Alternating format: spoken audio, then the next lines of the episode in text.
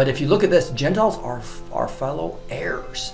Right? That's also discussed in Galatians. It says in Galatians 3, and if you are Christ, then you are Abraham's offspring, heirs according to the promise. Now, some people teach this incorrectly that all of a sudden all these Jewish people are bad, uh, only people who have accepted Christ are heirs. They're the tree, and we're grafted into it. The people of Israel are still very important to God. We get the privilege of being adopted into Abraham's offspring, even though it's not the bloodline, it's through faith in Jesus allows us. That's a mystery of Christ. He allows us to be grafted into this promise heirs according to the promise. How powerful is that to understand this great, great mystery?